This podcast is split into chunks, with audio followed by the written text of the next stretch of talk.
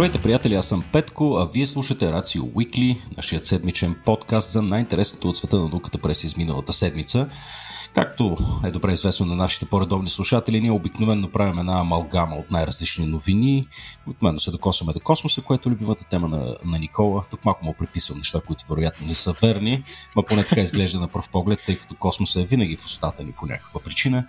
А, малко се докосваме винаги и до биология и до най-различните области на науката, но днес решихме да подходим малко по-различно и да се фокусираме конкретно върху една тема, която сама по себе си е достатъчно обширна, за да запълни всичките ни подкасти от тук до края на света. А, и това е темата за човешкият геном. Сега знаеме, така ако проследиме малко по ако щете и повърхностно историята на човечеството и, нейната, и, и, и връзката ни с технологията, знаете добре, че а, ние хората винаги някак си сме избързвали. А, някакси когато открием нова технология, успяваме да е вплетен в нашето ежедневие и да започнем да я, така, да я използваме много преди да сме осъзнали в дълбочина дългосрочните или дори средносрочните ефекти на тази технология. А, и, както виждате, днес сърбаме по парата на някои от тези технологии. Затова винаги ние в Рацио сме твърдяли, че е важно, освен науката да се движи с подходяща скорост. Паралелно с нея да се движи и така речен обществен дебат, един публичен дискурс, който а, да позволи ние да разберем тази технология а, и ако необходимо да регулираме, да наложим необходимите правила, а, ако това е нужно, тъй, защото да може тази технология а, да се окаже много по-полезна, отколкото вредна в средносрочен и дългосрочен план. А, така бяхме също изкушени с генома. Спомняме си, сега Никола, ти трябва да кажеш коя е датата. Я те представя. Здравей, Никола. Здрасти, Петко. Аре, добре, а, а, да, да, не би генома да, ти е, да не би генома да ти е твоята любима тема. Не бе, що, защото се впуснах в монолог ли? Малко, малко така ме направи, да. Както и да е, да, може би е малко нетипично за мен. Да, до сега да съм ти подал топката обикновено. Би ли ми напомнил, Никола, кога се случи това а, така знаменателно в историята на науката постижение с разчитането на човешкия геном? 99-та или 2000-та година беше? Помня, че Бил Клинтон а... беше на власт. А, да, да, но всъщност не може да се каже точно кръсноречиво конкретна дата, в която геномът беше mm-hmm. прочетен, тъй като той беше прочитан на няколко различни етапа, но това беше продукт на един от най-големите и важни международни научни сътрудничества, а именно този по търсенето на възможност ние да прочетем или така да се каже да секвенираме напълно човешкия геном. Като този проект официално стартира през 1990 година, а официално е завършен през 2003 година, т.е. виждаш малко повече от 10 направо 13 години, като тогава едновременно се публикуват няколко а, публикации в престижни научни журнали, като общо за това време, за да прочетем човешкия геном, освен тези 13 години, ни е коствало и малко над 3 милиарда долара, които по сегашните суми биха били доста повече пари. Хм, и въпреки това са жълти стотинки на фона на това, което може да ни даде всъщност а, така, да, да, познаването в дълбочина на, на, на човешкия геном. А, но всъщност преди така се впуснем в едно по-подробно разглеждане на, на генома, а, това, което споменах в началото, че малко бързаме, вместо да бързаме бавно, обикновено имаме склонността да бързаме бързо. А, сега, конкретно с генома и с така, изследванията, свързани с а, генетиката, а, доста отрано всъщност видяхме а, налагането на известни регулации. А, дали забрана съответно с експериментиране с хора и така нататък. Разбира се, това само по себе си има някакви нюанси. А, но естествено е много трудно да се регулира целия свят и видяхме а, някои проявления или така, някои примери за учени, които а, така да се каже малко разтегнаха така, моралните граници на това какво, какво е позволено, като най-известният случай беше с китайският а, учен Х. Дзиен Куей, мисля, че беше, нали така, нещо такова. Точно така. Да, това е човека, който първи се осмели да създаде така, хора с редактиран геном. А, и той съвсем наскоро всъщност беше освободен от затвора. Би ли ни припомнил този случай и защо той попадна в затвора всъщност? Ами, предполагам всички си спомняте, а за тези, които не си спомняте, е направо а, усъдително, че, сме, че забравяме толкова бързо, толкова важно а, нещо в а, науката, което се случи. Въпреки, че аз лично подозирам, че подобни неща а, може да са се случвали по-рано, но ние никога няма да разберем. Но поне официално Хъд Дзенкуй беше, стана известен като първият създател нали, малко в много големи кавички, създател на първите в света генно редактирани хора с помощта на методът CRISPR-Cas9. За този метод сме си говорили многократно и за неговия огромен потенциал, както в научно отношение, така и в медицинско такова.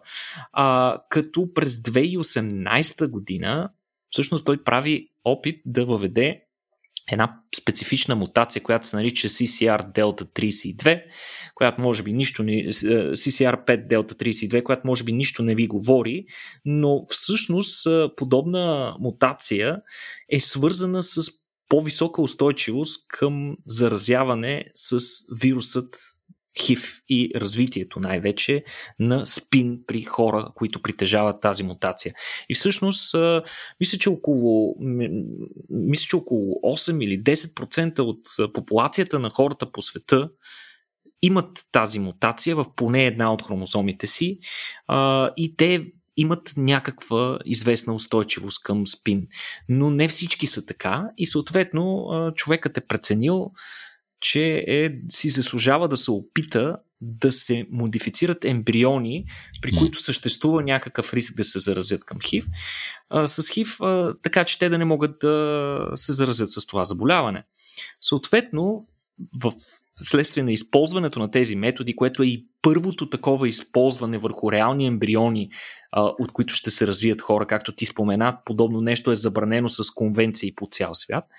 Та, първото такова, първият такъв тест а, дава а, за продукт в началото, когато се обявиха първите резултати, две деца, всичките момичета, в последствие, след като се разкриха скандални подробности около, около тези опити, стана ясно, че децата са три. В последствие пък се оказа, че въпреки тези опити да се редактират по такъв начин, че да не могат да развиват спин, т.е. Да, да се коригират тези гени и в двете хромозоми, копията им в двете хромозоми, се оказва, че а, при тези деца успеха е бил непълен, защото мутациите не са, не са се случили на правилното място и не, и, и не при всички ембриони на двете места, т.е. и в двете хромозоми. А, така че не всички, оказва се, че и не всички клетки на ембрионите са били трансформирани. Нали? Може да си представите един ембрион, това вече не става дума за зигота, ами става дума за по-напреднал стадий в развитието на ембриона, когато той вече се състои от някаква маса от клетки. И всъщност, прилагайки този метод, Дзиен Куй не е успял да редактира всички клетки. Някои от клетките са останали нетрансформирани, последствие от тях се развият тъкани, които могат да се заразяват с вирус. А, сега, той беше осъден на 3 години през, на, още на следващата година китайците реагираха много бързо, между другото, за тях беше а, проблеми с, свързан с научния престиж, защото веднага се чуха гласове, че Китай се е превърнал в една а, нелегална провинция, където могат да се извършват всякакви а, ужасяващи научни експерименти. Затова те много бързо, по бързата процедура го осъдиха през 2019 година, заедно с още двама от своите колеги на 3 години затвор. Но ето, че преди буквално няколко седмици излезе новината, че той е пуснат предсрочно. А, той многократно се опитва да публикува проучванията си, още докато беше на свобода, но всички списания категорично отказват да се публикуват неща, които не отговарят на етичните им критерии. А, съответно, обаче това води до а, редица проблеми, свързани с това, че пък учените, които се вълнуват от това, не могат да разберат подробности за техниките, които са използвани, тъй като това нещо така или иначе е направено и ако не друго е хубаво да се получим, тъй като и преди се оказва, че от това, което знаем с с, с, с работа с ембриони човешки, ние знаем, че е много трудно да се приложи този метод, така че да даде необходимите, необходимите резултати. Съответно, а, той се е опитал да се свърже между другото с бившите си колеги. Така са ми и разбрали, че е бил пуснат на свобода, тъй като, както знаят, има известно медийно затъмнение за всичко, което се случва в Китай. А, та, ситуацията не е, не е приключена покрай него, но със сигурност това най-вероятно е краят на неговата кариера. Едва ли той ще може поне в, в, сферата на легалната наука да продължи да действа. Не се знае нали, дали военните няма да се заинтригуват от неговите разработки. Так, това ще да кажа. Този човек без работа няма да остане никога. да. да, да не го мислиме много. но, но иначе, както спомена Петко, човешкият геном е едно от най-сложните неща. Изобщо геномът на живите организми е изключително сложен. Той, както знаем, съдържа всички гени и инструкции за това как да си направим жив организъм и как този жив организъм да функционира устойчиво във времето. А, конкретно при хората човешкият геном се състои от 3 милиарда буквички. Ако можем да си го представим като една книга, една доста дебела книга, тя се състои от 3 милиарда буквички, като всяка отделна буквичка в ДНК се нарича нуклеотидна база или нуклеотид. Това са мономерите, от които е съставен а, този код, който кодира буквално създаването на а, човешки организъм. Тези, а, тази книга а, можем да кажем, че е групирана в 46 тома, така наречени 46 хромозоми, като те са 22 двойки хромозоми, при които всяко от копията на тези двойки идва, едното идва от майката, другото от бащата и две полови хромозоми, които пък определят това дали ще става дума за мъж или за жена. А, при секвенирането е много интересен, при огромното постижение по секвенирането на човешкия геном, което ни даде всички необходими познания, за да можем ние пък в последствие да го редактираме. А, тези, тези познания идват, нали, логичният въпрос е, добре, като са секвенирали човешкия геном, чий геном са секвенирали всъщност? Смисъл, дали на един конкретен човек? Оказва се, че генома, който е секвениран в този голям проект, завършен през 2003, е сборен геном, който се състои от проби от няколко десетки различни човека. А това е нарочно Обаче, направено, така ли? Ами, до някаква степен да. До някаква степен е направено нарочно, от друга страна е направено и за улеснение, защото в, в секвенирането а, са се включили а, държавни институции, но също така и частни компании и така нататък и така нататък, така че до някаква степен им е било по-лесно, така, а и е по-обективно, ако трябва да сме честни, да не е само да, да секвенираме генома на един човек и да го използваме като референтна точка. Сега, от тогава, а, през, от тогава сме секвенирали сме се научили да секвенираме много. Всъщност сме секвенирали а, следващият голям проект, така наречените 1000 генома, завършва през 2012 година и резултатите вече са налични за както за учени, така и, и, и, и за различни такива фармацевтични компании и така нататък. Следващият още по-голям проект е 100 000 генома, който пък е в Великобритания се провежда. Той е завършен през 2019 година, още не са обявени окончателните резултати от него, но виждаш, че а, има такова сериозно скалиране на познанията ни за човешкия геном. Вече можем да го секвенираме много по-бързо и в много по-големи мащаби. Съответно, Исландия е една много интересна държава, която си е поставила за цел да секвенира генома на всичките си граждани което разбира се в Исландия е по-лесно постижимо, отколкото в други държави, тъй като Исландия разполага с около 340 хиляди жители. А, от тогава сме секвенирали и неандерталски геном, геном на шимпазе, на орангутан, общо 3500 вида са секвенирани на някакво ниво, като за около 100 от тях се знае, че качеството е достатъчно високо, за да се използва за сериозни научни цели. Но интересен факт е, че въпреки, че е секвениран генома през 2003, в последствие е допълван в следващите няколко години с още участъци, до момента, до съвсем скоро, Петко, той всъщност не беше секвениран. Бяхме секвенирали само 92% от човешкия геном. Е, хубава работа. Какво празнувахме да. тогава? ами 8% Петко от този геном са оставали абсолютно несеквенируеми, ако можем така да кажем, защото са били в участъци, които методите, с които сме разполагали тогава, не са работили достатъчно добре. Но ето, че Буквално преди няколко седмици излезе, излязоха резултати, че учените най-накрая са успели да секвенират и тези последни 8%, които до този момент са ни обягвали. Това е обявено отново в серия от публикации в престижното списание Nature Methods, като това е дело на консорциума T2T, т.е. от теломер до теломер се превежда това. Т.е. както знаем, теломерите са краищата на хромозомите. Та името на, тази, на този консорциум изразява тяхната амбиция да се секвенира напълно човешкия геном от край до край. Сега, за да го постигнат това, те са използвали нов метод в секвенирането, който използва много по-дълги участъци, на много по-дълги парчета се секвенира генома.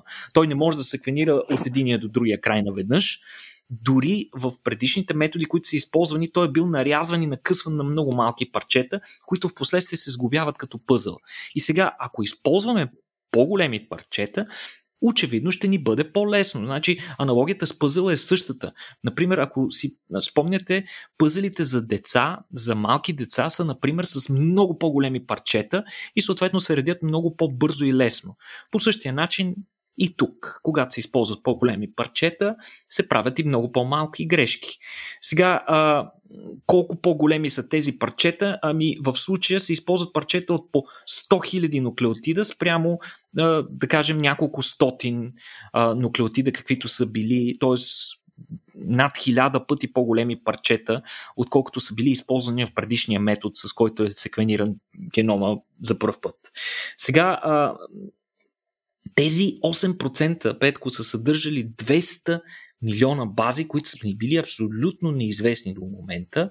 А, разбира се, ще отнеме доста време, докато ученици се адаптират към тази нова база данни и започнат да я използват. А, отново, а, са, за да се секвенират а, тези а, 8%, са използвани геномите на няколко десетки човека, на, мисля, че на проби от 60 човека. А, в случая са използвали много интересен метод. Те са използвали ракова линия, а, която се получава при сливането на два сперматозоида, петко, а, в една яйцеклетка, в която няма ядро.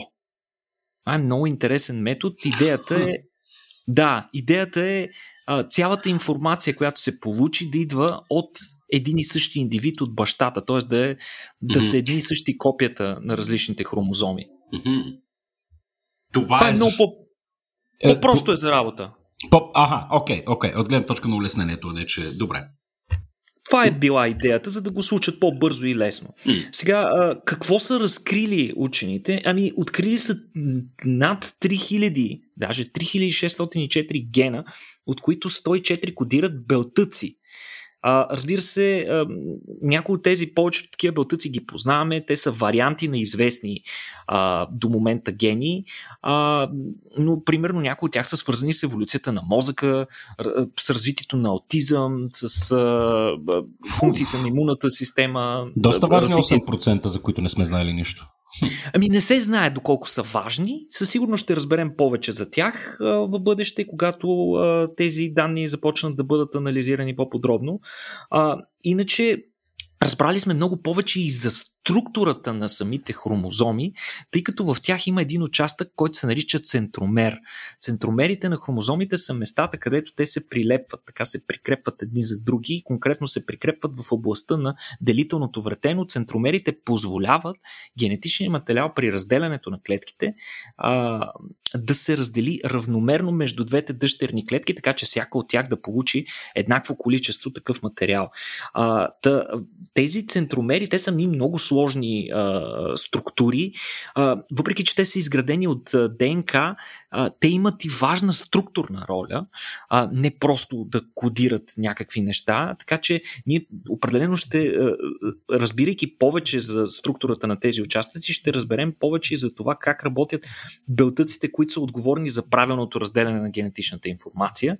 Те се, се секвенират много трудно, тъй като се състоят от многократно повторени ДНК участъци, които при секвениране дават много конфликтни резултати и повече грешки.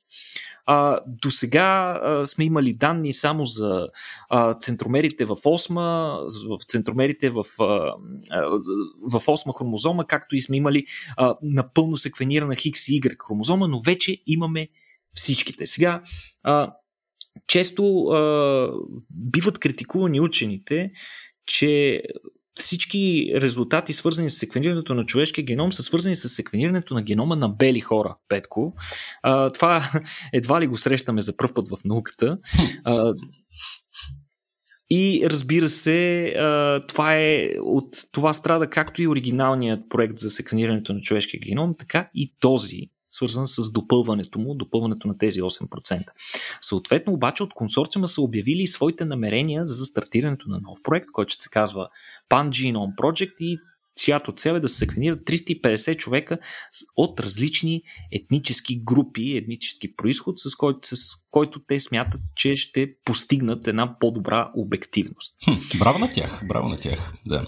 Малко разнообразие никога не е излишно. А що се отнася до половото разнообразие на, на извадката? Там имаме ли, имаме ли данни? Смисъл мъже и жени, произволна бройка ли е? В смисъл, знаем, разбира се, че мъжете и жените по повече неща си приличат, отколкото се различават, особено на генетично ниво, но въпреки това, е ли това важно? Ами, разбира се, че е важно. А, както знаем, те се различават а, най-вече мъжките индивиди, в които има допълнителен вид хромозома, Y хромозомата, която жените нямат. А, при тези големи проекти, за които споменах по-рано, със сигурност е имало и мъже и жени.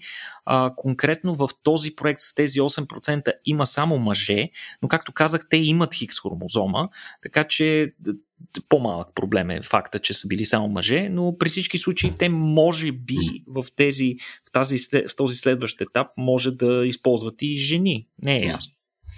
Ясно.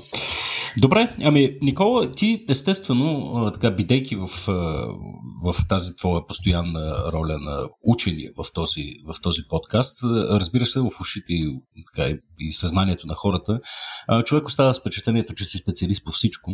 Разбира се, това не е съвсем така, макар не, и... Не, уви. Да, макар и тази тема конкретно да е по-близка до твоята как се каже, специалност, нали, до това което си най-близо, ти си имунолог по образование, само да напомня на хората. Та винаги е полезно, Никола, когато си говорим за една толкова интересна и важна за всички ни тема, да получим и експертно мнение. А, и днес сме така, много щастливи да имаме привилегията да имаме възможността да разговаряме с професор Радка Кънева. А, професор Кънева е ръководител на Центъра по молекулна медицина към катедрата по медицинска химия и биохимия на Медицинския университет в София и също така е национален координатор на инфраструктурата за биобанкиране, което е част от европейската инфраструктура за биобанкиране. А, професор Кънева, здравейте! Здравейте! Радвам се, че днес съм с вас и Дай. ще говорим за нещо, което е, очевидно е, е особено интересно а, за мен, но радвам се, че и за вас представлява специфичен интерес, както и за вашите зрители, слушатели, надявам се.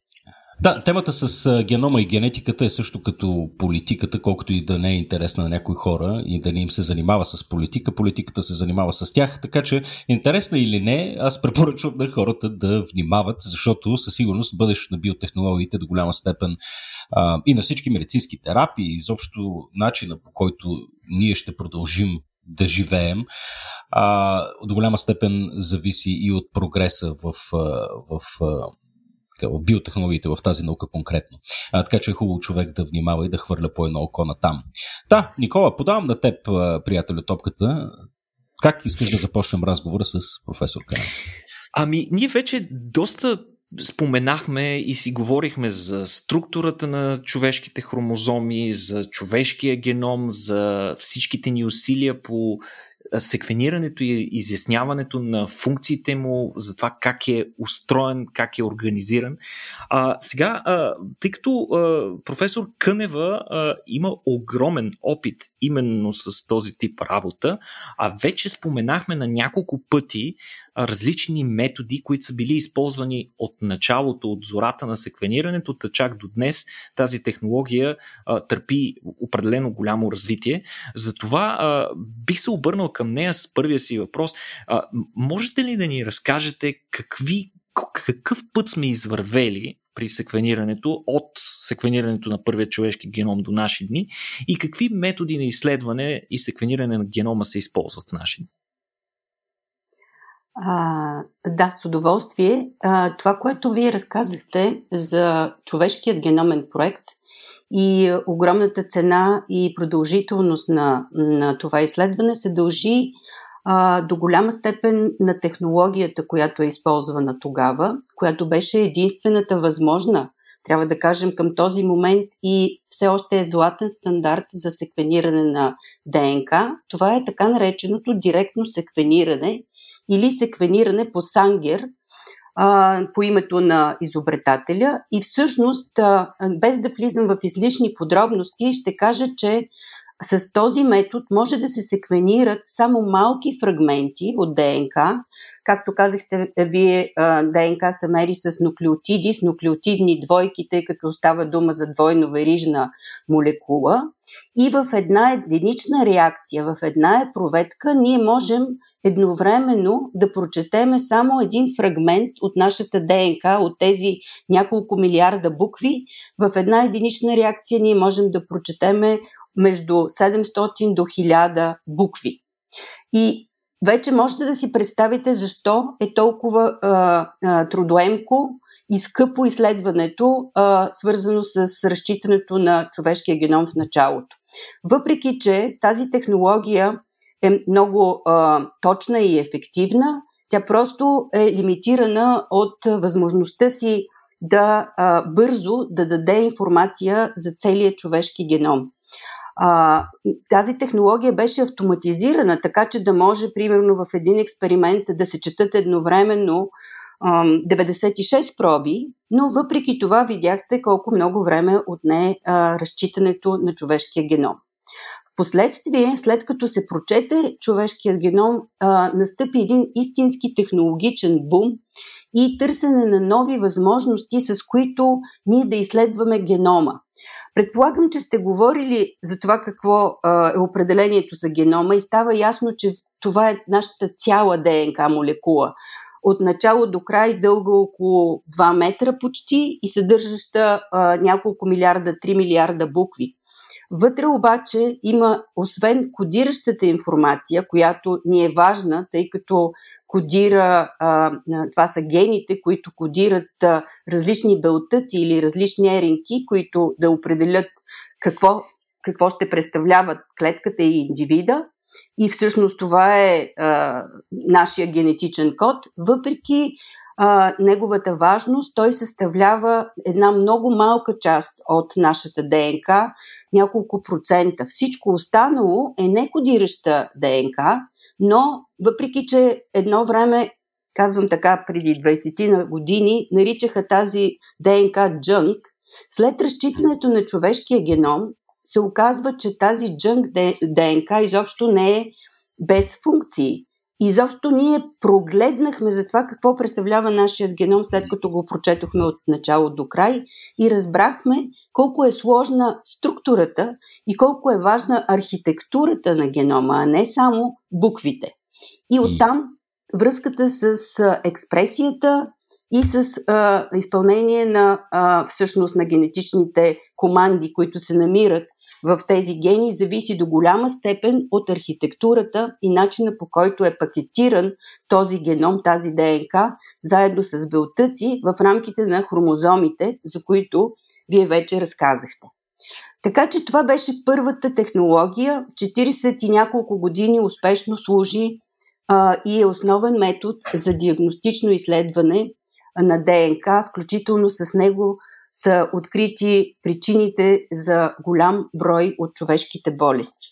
С развитието на технологията се а, намериха и други методи, тъй като, както казахте в началото, човечеството бърза и иска всичко и го иска сега.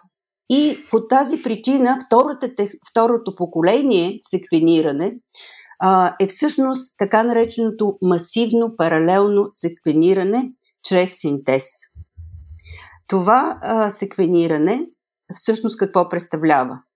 А, ДНК се накъсва на малки парченца, които едновременно се четат, като всяко едно от парченците се чете по, по много пъти и след това, след като вече имаме референтния геном от човешкия геномен проект, прочетените парченца от пъзела им се намира мястото на референтния геном. Така че второто поколение секвениране дава възможност много по-бързо а, да прочетем целият геном на един човек, дава възможност да се мултиплицира а, този процес и да четеме геномите на много хора едновременно, с помощта на нещо подобно на баркодовете, за да разграничим отделните проби. И именно този, тази технология от ново поколение, на секвениране от ново поколение, в момента вече се налага като основна технология в диагностичната и изследователска практика. Но нищо не е съвършено. Има и трета генерация а, секвениране, която а, всъщност позволява секвениране на единична ДНК молекула. И мисля, че а, а, Петко загатна, или Никола, забравих вече кой, загатна за това, че е по-добре да се чете нещо на дълги парчета, особено в участъци, които трудно се четат. И, Точно така. Именно, именно тази а, а, технология на секвениране на единични ДНК молекули позволява по-лесно да се четат такива трудни за прочитане а, последователности, където имаме много повторени букви и където другите технологии срещат затруднения. Това е положението към момента и трябва да кажа, че с тази втората технология от ново поколение, масивно паралелно, на практика в момента се работи най-усилено. А коя от тези технологии всъщност се използва най-масово в България в момента? В България в момента се използват и технология от първо поколение, секвенирането, директно секвениране по Сангер и секвениране от ново поколение, второ поколение, масивно паралелно.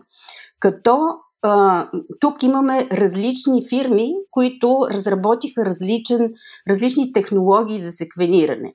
Едни от тях са базирани на а, секвениране, при което се използват флуоресцентно белязане на отделните четири букви, които са в нашата ДНК. А, другата технология, основна, която се наложи, използва съвсем различен принцип – а, когато се а, а, четат буквите и ензима, който чете а, матрицата и прави новата верига на комплементарен принцип, добавя всяка следваща, всеки следващ нуклеотид, при което се отделя един протон. Това е един заряд положителен, който се отчита от един свръхчувствителен ПХ метър и по този начин, всъщност, последствие след софтуерна обработка се разбира коя е била буквата. А, това е съвсем различен а, секвенатор, но е също секвенатор от второ поколение. В България има м, а, разпространени и двете технологии, и секвениране по Сангер, и технологията от ново поколение. Има, разбира се, в БАН и опити за използване на м, технологията от трето поколение, единичните молекули, но както казах, тя все още е в етап, който е недостатъчно точен и специфичен, прави грешки и не е стигнала до там да се използва за диагностика на човешки болести. А, добре, а, да, се, да се върнем отново на, на на тези проекти, за които споменахме, тези масивни проекти, от чиято цел е да се секвенират геномите на едновременно на хиляди, стотици хиляди, дори понякога а, хора. Сега от вас разбрахме нещо много интересно и това е, че е стартирал вече един такъв голям проект, чиято цел е да се секвенират 1 милион европейски генома. Аз а, а, така позволих си, а, името, английското име на проекта е Beyond 1 Million Genomes. Аз си позволявам така чисто романтично да го преведа милиони един европейски генома, така с, а, с известна носталгия по милиони едно желание. Нали, имаше едно предаване по БНТ, детско предаване. Можете ли да ни разкажете повече за това какво представлява този проект и как България ще се включи в него? Да, така е. Както вие казахте, за да се стигне до секвенирането на различни индивиди, за да можем да получим максимална информация за вариациите в човешкия геном, е добре, колкото повече по принципа на Мечопух, толкова по-добре да, да натрупаме данни от секвенирането на геномите на хора, представители на различни популации. Не знам дали знаете, но а, всъщност а, всички хора много си приличаме, геномите ни много си приличат в частта, която е свързана, която е важна а, за кодирането на гени, свързани с различни заболявания. Но има и доста популационни разлики, те са повече в тази част, която е некодиращата част, но която е също много важна за регулацията на генната експресия и за цялостното функциониране на а, нашите организми. Ето защо а, всъщност а, а, с развитието на, на технологията, която дава вече възможност бързо, сравнително ефтино да се а, секвенират геноми, а, започна едно натрупване и надпреварване, общо взето между големите държави, за генериране на повече данни а, на по-голям брой човешки геноми. Защо е необходимо това? Ами много просто. В нашите геноми всъщност се крие тайната за всички човешки болести. А, смея да твърдя, че огромна част от болестите при човека имат генетична причина.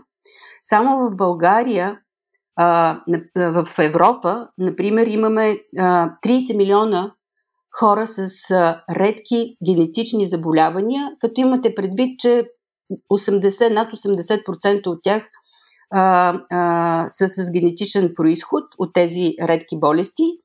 А освен това, имаме над 7000 генетични болести. Така че а, Първоначалното четене на генома позволи да се разберат причините само за част от болестите, които са така наречените моногенни болести, където дефекти в един, в един ген се свързват с едно заболяване. Но, за съжаление, най-честите социално значими болести, като психиатричните заболявания, рак, а, невродегенеративните, различните видове деменции, диабет, сърдечно-съдовите болести. Това са полигенни болести. Там не, не е достатъчно дефект в един ген да доведе до развитие на заболяването, а напротив, възможно е а, дефекти, мутации в много гени да имат отношение към риска човек да развие едно или друго заболяване. А, от друга страна, а, вариации в а, гените, които кодират а, ензими, които участват в метаболизирането на лекарства, също могат да имат много важно значение за това как се а, а, освоява едно лекарство, колко ще действа добре на един а, пациент или няма да действа. Или... Тоест там, там малко се открехва вратата и за персонализираната медицина, при която, да кажем, избора на медикамент, който ще се назначава на човек, ще се определя до голяма степен и от неговите генетични заложби. Абсолютно. Именно, както виждате, опитвам се да стигна до прецизната и персонализираната медицина и да ви кажа, че а, това е бъдещето на медицината. Медицина на доказателството и тъй като повечето заболявания са генетични, ключовото нещо за медицината на бъдещето е ние да знаем какво а, се крие в нашите гени и как то се отнася към рисковете за развитие на едно или друго заболяване с цел от една страна по-рано да бъде диагностицирано заболяването, от друга страна да се намерят начини за превенция, ако е възможно, от трета страна да се намери най-правилното, най-подходящото лечение, свързано с конкретните промени, които са настъпили при съответното заболяване, което е изключително актуално, особено при онкологичните заболявания, но и при други чести заболявания. Ето защо за да можем да получим информация за цялото това разнообразие, което се съдържа в гените на хора от различни популации, е необходимо да се натрупат данни от индивидуални геноми, не смесени, а индивидуални геноми на хора, които са представители на населението а, по целия свят. А, големите държави, а, а, Штатите, а, Китай, а, някои от а, богатите арабски държави започнаха а, много мащабни геномни проекти за секвенирането на голям брой а, геноми от съответната популация, именно за това, защото осъзнават важната роля на тези изследвания за бъдещето на медицината и за здравето на техните населения. Европа, за да може да бъде а, също конкурентно способна, за да бъде нивото на медицината в Европа на ниво, а, прави а, м, проекти в същата посока. Но знаете, че Европа е многолика, разнообразна, на отделните европейски държави са на различно ниво на развитие. Вие вече споменахте за а, успешни проекти геномни, като този в а, Англия, а, в а, Исландия, но и в други а, големи европейски държави вече има такива национални инициативи. И в 2018 година дойде идеята именно от а, а, Асоциацията за персонализирана медицина да се направи европейска, общо европейска инициатива, която да позволи споделянето на вече създадените, а, прочетени геноми във всички а, страни в Европа, така че те да бъдат достъпни и да позволят по-бързото развитие на медицинската наука. А, това беше началото, 2018 година и по едно съвпадение, точно тогава България председателстваше Европейската комисия и а, м- България подкрепи тази декларация за достъп в Европа до 1 милион, над 1 милион генома до 22 година.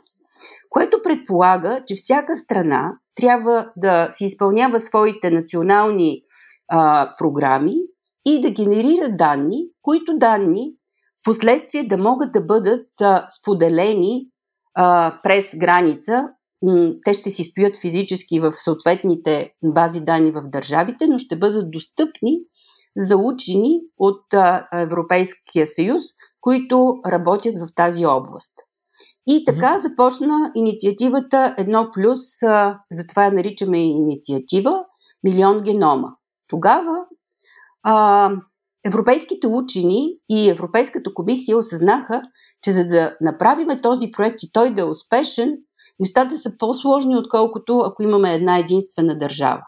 Необходимо беше този процес да се координира а, и да се а, създадат условията това да се случи, защото трябва да не забравяме, че става дума за геномни данни. А геномните данни представляват лична информация. Това е една категория особено чувствителни данни, които попадат и сега под новата регулация за защита на личните данни, която влезе в Европейския съюз. Така че трябва много внимателно да се борави с тези данни, за да не се злоупотребява с тях. От друга страна, достъпа до тези данни е много важен за учените, които се занимават и за лекарите, в бъдеще ще бъде още по-важен, които се занимават с диагностика и лечение на човешките болести. Защо е, е така? Защото е, ще ви дам пример от нашата практика. Ние се занимаваме в Центъра по молекулна медицина и по-специално в лабораторията по геномна диагностика от 2015 с диагностика на редки генетични заболявания. Когато а, секвенираме с а, новогенерационното секвениране един пациент и открием вариант, който не сме виждали никъде другаде, няма го в публичните бази данни, а, ние можем единствено да съдим за неговата функция на базата на това къде точно се намира в гена, променя ли неговата функция или не. Но ние не можем да докажем със сигурност, че той е патогения вариант, този, който причинява заболяването при конкретния пациент. Ако имахме достъп до по-масштабна база данни, в които да провериме дали този вариант се среща при други болни със същата диагноза или пък случайно да не би да се среща при здрави хора, тогава щяхме много по-лесно да поставим генетична диагноза. Ето защо този проект е изключително важен за редките болести. А, Европейската комисия осъзна, че трябва да се наложат общи стандарти, а, по които се прави чисто технологично секвенирането, общи стандарти и да се развие база, за да се споделят тези данни. И не на последно място, а на първо място, може би, общи стандарти, свързани с етичните и правни норми, когато става въпрос за достъп и работа с генетична информация. Така че Beyond 1 милион генома проекта, всъщност, неговата роля е точно такава координационна, за да може да направи рамката и да координира действията на отделните национални проекти. Нещо друго излезе от а, а, дейността на този проект. Стана ясно, а, направи се една инвентаризация, така да се каже, къде, в колко страни, колко генома има създадени, натрупани. И какво се оказа? Ами оказа се, че отново отделните европейски държави са на много различни нива. Някои са много напред, други а, сега започват, а някои изобщо още нямаха технологичната възможност да правят този тип секвениране и не са и започнали такъв тип изследвания. Така че нещата в Европа, както обикновено, са сложни. Оказа са се... на различни скорости. Точно така. За съжаление, не на една, не на две, ами на няколко различни скорости. Което предполага, а, и всъщност оттам дойде и идеята, а, че м- оказа се, че нямаме толкова много геноми, създадени, прочетени вече, и че няма как до 22 година да станат тези 1 милион генома. Затова беше подет та инициатива и един нов проект, който се нарича Геномът на Европа. Идеята е с този проект да се а, съберат и да се прочетат геномите, които да представляват представителна извадка на всички основни популационни групи, които населяват Европа в момента, за да сме сигурни, че ние наистина ще имаме един референтен европейски геном, който за сега идеята е да половината от този 1 милион да представляват геномите на хора, които не са болни, които са доброволци и които всъщност ще представляват своите популации населението, което живее в съответната държава, представено в съотношение, което отговаря на разпределението на основните етнични групи в съответната държава. А, Следователно, България, България в тази ситуация трябва да се включи също с създаване на такава референтна извадка от а, а, българската популация, така нареченият а, геном на България, а, за което, разбира се, м, има вече създадени условия. М, центърът разполага с а, най-високо производителният секвенатор от ново поколение, който да позволява четенето на човешки геноми. А, и а, да, нещото, с което не разполагаме, разбира се, е със средствата, за да бъдат а, прочетени а, геномите. Затова на нас ни беше необходима подкрепа от страна на държавата в лицето на Министерството на образованието и на науката и получихме, слава Богу, миналата година тази подкрепа за започване на пилотен проект, който ние решихме така да сме скромни в началото, както едно време започнаха с а, 1000 генома и ние да направим първия български 1000 генома проект. Така че това е нещото, което а, в момента ме вълнува най-много и предстои този а, м, огромен а, за българските мащаби проект да бъде реализиран. А, аз имам един бърз, бърз въпрос, може би уточняваш, като говорим, че ще има представителна извадка от, от всички така, етноси в, във всяка една от страните. А, си припомних, че в курсовите ми по, по генетика преди няколко години професорът ми по генетика каза, че а, в България има няколко общности, а, които а, така поради чисто така, етнокултурни причини, а, всъщност при тях има Боже, какъв е термина на български? Те са изключително затворени общности и съответно да, при тях. Да, изолатни общности, съответно да. при тях има изобилие, не изобилие, но при тях се наблюдава огромен процент от наистина редките а, генетични заболявания, които, които са били откривани по принцип. В смисъл, тук се сещам за а, копанарите като общност и така нататък. Има ли там конкретен фокус върху тези общности или се търси малко по-общ поглед? В момента, тъй като а, идеята е да се направи все пак а, а, извадка на, на популацията, но ние с 500 хиляди трудно можем да обхванем цялото многообразие от абсолютно всички етнически групи, които населяват а, а, Европа в момента. Не забравяйте, че в Европа в момента живеят и много хора, които са а, дошли от а, м, Африка, от Латинска Америка, от Азия. А, така че фокуса ще бъде върху действително основните етнически групи във всяка една от отделните държави, които трябва да ви кажа, че изобщо не са толкова малко. Те са около 40 основните етнически групи, които а, приема се за момента 0,2% от населението да, да представляват, но в бъдеще и особено в държави, както казахте, където а, всяка държава може да си прецени. Ако примерно за нас е много важно да изследваме рядка затворена група, защото знаем, че там има много болести, които искаме да разбереме на какво се дължат, за да можем да ги предотвратим да правим профилактика или да ги лекуваме, разбира се, нищо не ни пречи те да бъдат фокус на нашия национален геномен проект.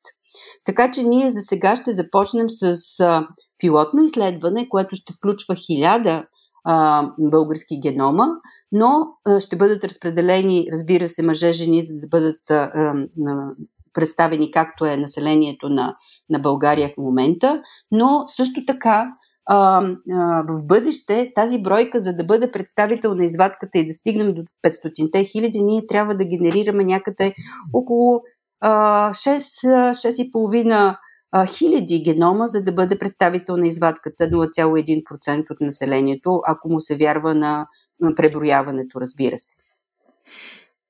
Добре, а тъй като е, споменахте, че ще се търсят различни варианти, които са свързани с е, проява на различни заболявания, като дори става дума за заболявания, за които знаем, че буквално един вариант е достатъчен, за да се наблюдава тяхната проява. А, но има и такива, при които съответно някои от гените а, допринасят с определен процент за определена предразположеност. Сега, ако тези хора, които вероятно ще са доброволци, ако, тези, ако при някои от тези хора се установи такъв ген, те ще бъдат ли информирани че при тях съществува някакъв риск. И примерно това информирано съгласие, което те вероятно ще трябва да попълнят, за да се обработва тяхната информация, включително и, и генетичната такава, дали ще включва опция, в която те да заявят, че искат да бъдат информирани, ако а, учени установят при тях някой рисков ген? А, да, действително, а, а, една от основните цели всъщност на този тип а, проект е първата, разбира се, да получим информация за реалното разнообразие в геномите на населението на Европа. Но втората цел е тази информация да послужи за а, последващи а, проучвания за причините за различни а, генетични заболявания, както редки, така и чести, така и предразположеност за различни инфекциозни заболявания, особено актуално с, след пандемията от COVID, а, а също така и свързани с фармакогенетиката. Така че, за да можем а, ние да бъдем полезни, а, когато изследваме този тип заболявания, в бъдеще, без да бъде необходимо всеки пациент, който влезе в болница, да му се прави цялостно геномно изследване, а ние да стигнем до причините за основните генетични заболявания и да предложим бързи и ефтини и ефективни тестове, за да се открият всъщност пациентите, които са с повишен риск. Например, ако вземем пациенти с а, а, повишен риск за развитие на някакъв а, рак, рак на простатата, да речем. А, това е добър пример, защото е често заболяване при мъжете, а генетичният компонент не е единичен, а вече са известни над 100 локуса, които допринасят а, с малък риск, но допринасят за развитието на това заболяване. Ако ние разполагаме с а, информация за вариацията в а, генома на българските мъже, ние можем да направим един ефтин и по-достъпен а, тест, който да включва определени варианти от а, генома, които да са информативни и след а, м, статистическата обработка да ни дадат пропорцията а, или точно тези индивиди в популацията, които са с повишен риск, за да ги отсеем от всички останали. Това е изключително важно в клиничната практика, защото в момента единственият маркер, с който те разполагат е простат антигенния тест, който не е много специфичен и съответно е свързан с много притеснения, с, с а, излишни биопсии, с излишни а, а, изследвания, които се правят. А използвайки този а, набор от маркери, ние ще можем да кажем при един пациент, вие имате 5 или 10 пъти по-голям риск от популационния да развиете този вид рак. При вас е много важно да направите този тип профилактика, докато за всички други мъже може стандартното изследване да си продължи и то много по-рядко, без излишни тревоги. Това е само един пример как за честите заболявания познанията за вариациите в генома ще ни бъдат полезни. От друга страна, ако говорите за конкретните индивиди, които ще генерират представителната извадка, а, на, а, на геномът на Европа. А, по принцип, когато се правят генетични изследвания, а, резултатите, които се, се съобщават, а, те се съобщават само тогава, когато а, намерим наистина патогенен вариант в определен малък брой много тежки заболявания, които могат да бъдат предотвратени и лекувани, за да можем да бъдем полезни а, а, има такъв вече утвърден а, препоръчителен списък, който се използва в диагностиката. Когато случайно намерим такава находка, секвенирайки, например, здрав човек, дали да му кажем или да не му кажем. Защото това е свързано с изключително много а, психологическия елемент е много силен, притесненията и начина по който човека ще приеме този факт, преди да е разбил заболяването, дали ще донесе повече полза или вреда и а, може, за това трябва да кажем само тогава, когато наистина сме сигурни в находката. Именно този тип а, резултати а, обмисляме, специално в нашия пилотен проект, обмисляме а, да дадем възможност на хората, доброволците, да преценят искат ли да знаят за този тип а, варианти, които ще открием или не искат, защото това е право на пациента да, да каже иска или не иска да знае. И тях бихме могли в бъдеще, когато се генерират тези данни, да ги споделим с пациента. Във всички останали случаи обаче, а, информацията, която ще получим, разчитайки геномите на тези хора, а, тя ще бъде анонимна а, в базите данни и ще може да бъде използвана за тези общи изследвания, свързани с частотата с популационните частоти на отделните варианти. А, няма да бъде възможно а, и не трябва да бъде възможно всъщност никой да може да стигне до а, а, личните данни на този човек, а, гледайки неговия геном. И тук е изключително важно и да се направят добре правилата и да се изгради правилно инфраструктурата, която е свързана, което е особено актуално вече в наши дни, инфраструктурата за съхранение, за обработка и за споделяне на, на голям а, по обем брой геноми. Да, това със сигурност е важно как се съхраняват тези данни. Както вие посочихте, това все пак е лична информация и до голяма степен а, сигурността на целият този процес, така ще до голяма степен ще определи колко хора биха доброволствали за нещо подобно. Всъщност, предполагам, това изследване ще се случва точно на доброволен принцип? Ще се кандидатства ли? Как, как, как ще се случва това? Точно така. изследването е, участието в този тип проекти е и въобще в научни изследвания, свързани с изследване на генетичен материал, е, е доброволно. Само след писмено информирано съгласие, в което човек може да получи пълната информация за това за какви цели ще бъде а, използван неговата генетична информация, къде, кой ще има право на, на достъп до нея, къде ще се съхранява, как ще се опазва, какво ще се случи с тази информация и с ДНК, която сме събрали, за да я генерираме. Тя ще бъде съхранена в ДНК банката, която съществува към а, Центъра по молекулна медицина. Както ви казах, ние сме част от е, европейската инфраструктура за биобанкиране. За да можем да генерираме геноми, трябва първо да генерираме биобанка с достатъчно брой биологичен материал, ДНК от съответните индивиди и ще бъде добре да съберем и съпътстваща информация за тези хора, за да може в бъдеще тази референтна колекция да бъде полезна за всички следващи изследвания, независимо за какво заболяване става дума в България. Това ще бъде един изключително ценен ресурс, който веднъж генериран ще бъде възможно да бъде използван многократно, както за национални, така и за международни проучвания. А тъй като казахме, че изследването е доброволно, ние в момента сме подава, ще подадем документите, информирани съгласия, целите на проекта за одобрение пред етичната комисия, след което на Медицински университет София, след което след получаване на одобрение ще стартираме една информационна кампания, за да може да разпространим максимално широко информацията за този проект и всеки желаещ да може да се включи в него. Това, което ни е интересно също така да съберем като информация, за целите на геномът на Европа не е необходимо нищо, кой знае какво като информация, освен пол, етнически происход и възраст.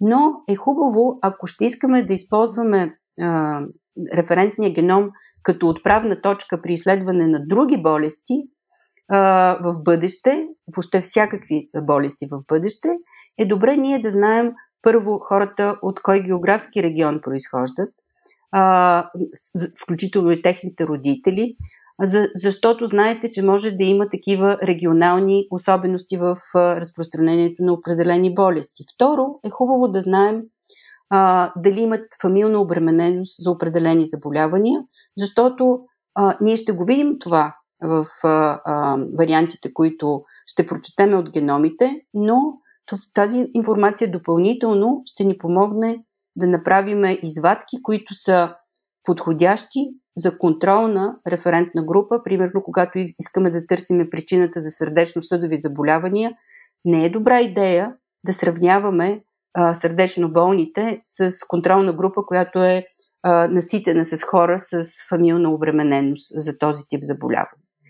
И да, на практика ние няма да събираме много и много подробна клинична информация, все пак става въпрос за здрави хора.